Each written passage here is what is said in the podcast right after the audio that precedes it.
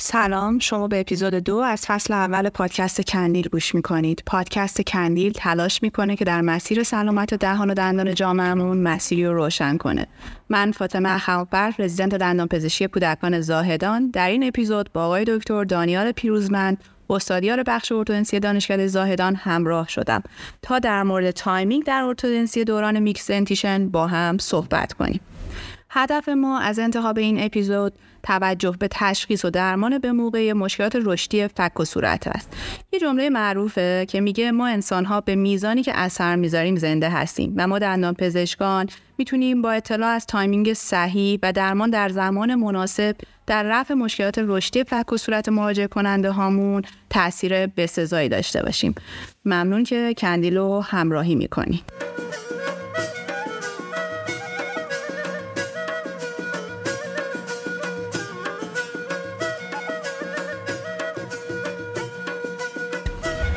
سلام جناب آقای دکتر. ممنون که به پیوستین. تا موزه های خودتون رو با ما در این اپیزود به اشتراک بذارید.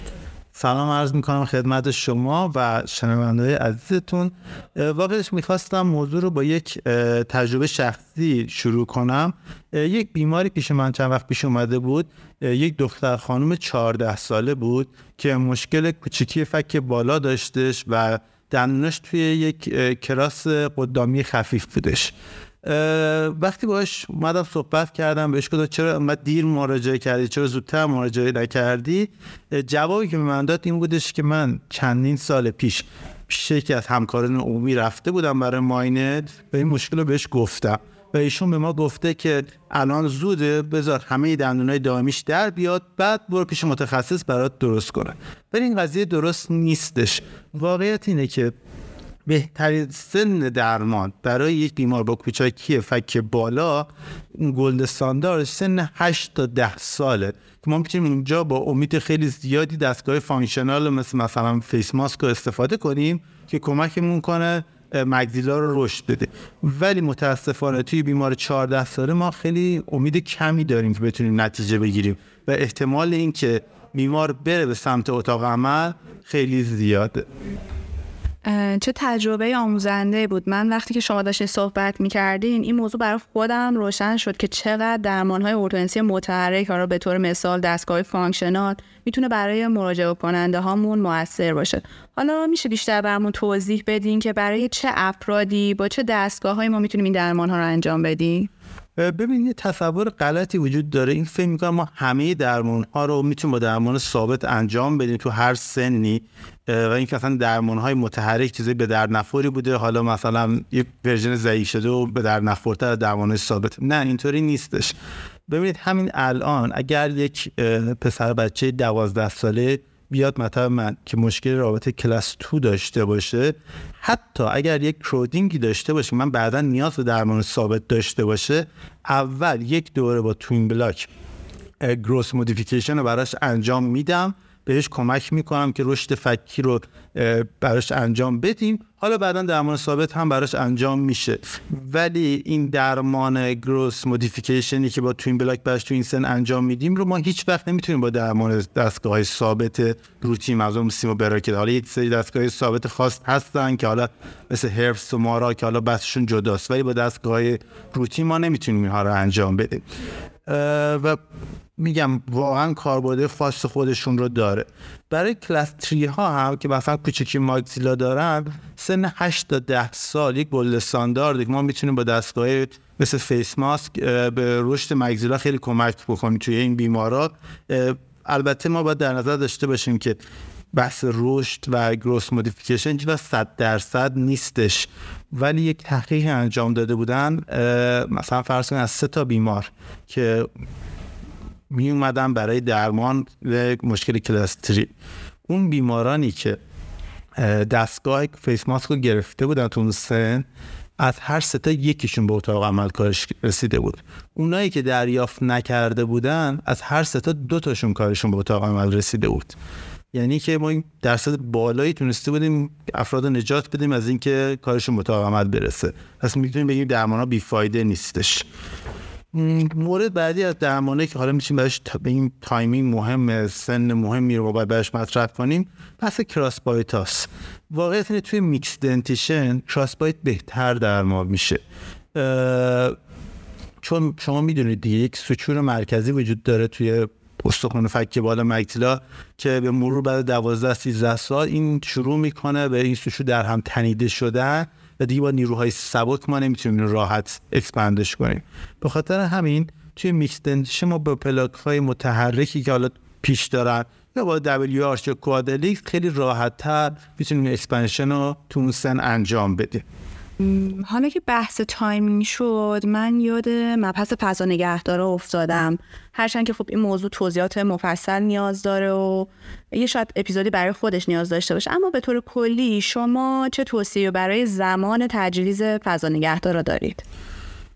ببینید به صورت کلی وقتی که یک دندونی دو سوم ریشش توی دست عکس پانورامیک که شما می‌گیرید. اگه دو سوم ریشش تشکیل نشده هنوز ما باید یه فکر به حال فضاش بکنیم. به یک نحوی این فضا رو حفظ بکنیم.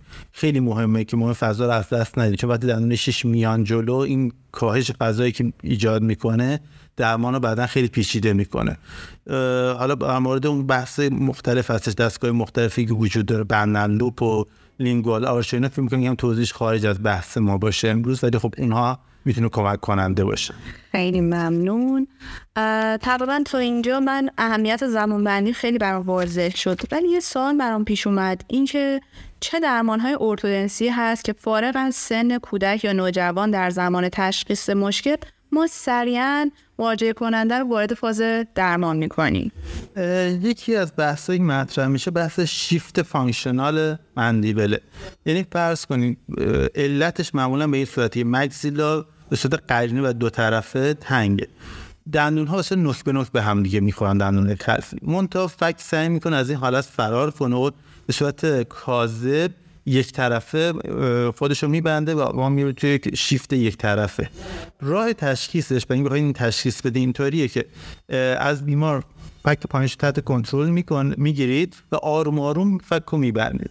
اگر موقعی که دندون ها دارن به هم می‌رسن اون لحظه برخورد یک دفعه می‌دیدید بیمار فکشو به یک سمت شیفت داد و بست این نشون میده که علت این تداخله. درمانش باید زود انجام بشه. چون ما می‌دونیم شیفت ها آسیب رسان هستن و مشکلات جدی بعدا ایجاد می‌کنن. درمانش باید زودتر انجام بشه و درمانش یک expansion دو طرفه maxilla هستش. مورد بعدی که خب به نظر واقعا این درمانی هستش که خیلی ساده است و همکار عمومی هم می‌تونن به راحتی انجام بدن. وقتی هستش که درونه انسیزور بالا میاد پشت انسیزورهای پایین گیر می‌کنه. نکته که این مورد وجود داره اینه که این قضیه آسیب زننده است پاتولوژیکه. هم به باز پریگوشیم آسیب می‌زنه هم می‌تونه باعث سایش بشه. درمانش بسیار راحته. به خصوص اگه فضای کافی ما داشته باشیم یک دونه Z spring وقتی پشت اون دندون قرار می‌گیره و فعال می‌کنه پل می‌کنیم توی پلاک اون دندون رو رد می‌کنه. حالا اگر ما اون overbite ی که داشته باشیم یعنی دندون پوششی که روی همدیگه دارن در حد یک تا دو میلیمتر باشه معمولا اون freeway space ی که وجود داره مشکل حل می‌کنه ما نیاز نیست bite plate خلفی بذاریم. ولی اگر ما دندونامون مقدار deep bite باشه توی عمق عمیقی از روی همدیگه قرار گرفته باشن ما توی خلف یه bite plate میدیم که در واقع bite باز بشه و بعد اون Z spring ی که پشت دندون فعال میشه اینو کم کم هل میده و از cross خارجش می‌کنه. فقط در نظر داشته باشید این سبک درمان برای مواقعی که یک یا دو دندون به صورت دندانی اومدن حرکت کردن و افتادن پشت دندونای فک پایین. ما در مورد بیمار class three skeletal صحبت نمی کنیم که کلا مثلا تمام دندونش یک overjet معکوس هستش. چه جالب بود توضیحات امروز شما. قطعا این توضیحات می‌تونه برای دندان پزشکان جوان یه راهنما باشه که در زمان تشخیص مشکلات رشدی و فک صورت اگر خودشون مهارت دارن درمان رو در time مناسب انجام بدن. و یا با ارجاع به موقع از نیازهای درمانی پیچیده تر در آینده پیشگیری کنند و مجموعه همه اینها به نوعی باعث تاثیرگذاری در افزایش کیفیت زندگی، زیبایی و سلامت دهان هموطنانمون میشه. دقیقا درست حق با شماست. بحث که حالا این مجموعی از همه صحبت ها رو بخوایم جمع بندی کنیم اینه که ما اون گل تایم هر درمانی از دست ندیم. بتونیم هر درمانی در بهترین زمان لازم خودش انجام بدیم. خیلی ممنون که امروز با ما بودید و ما خیلی از شما یاد گرفتیم. خواهش می‌کنم من تشکر می‌کنم از شما و شنونده عزیزتون.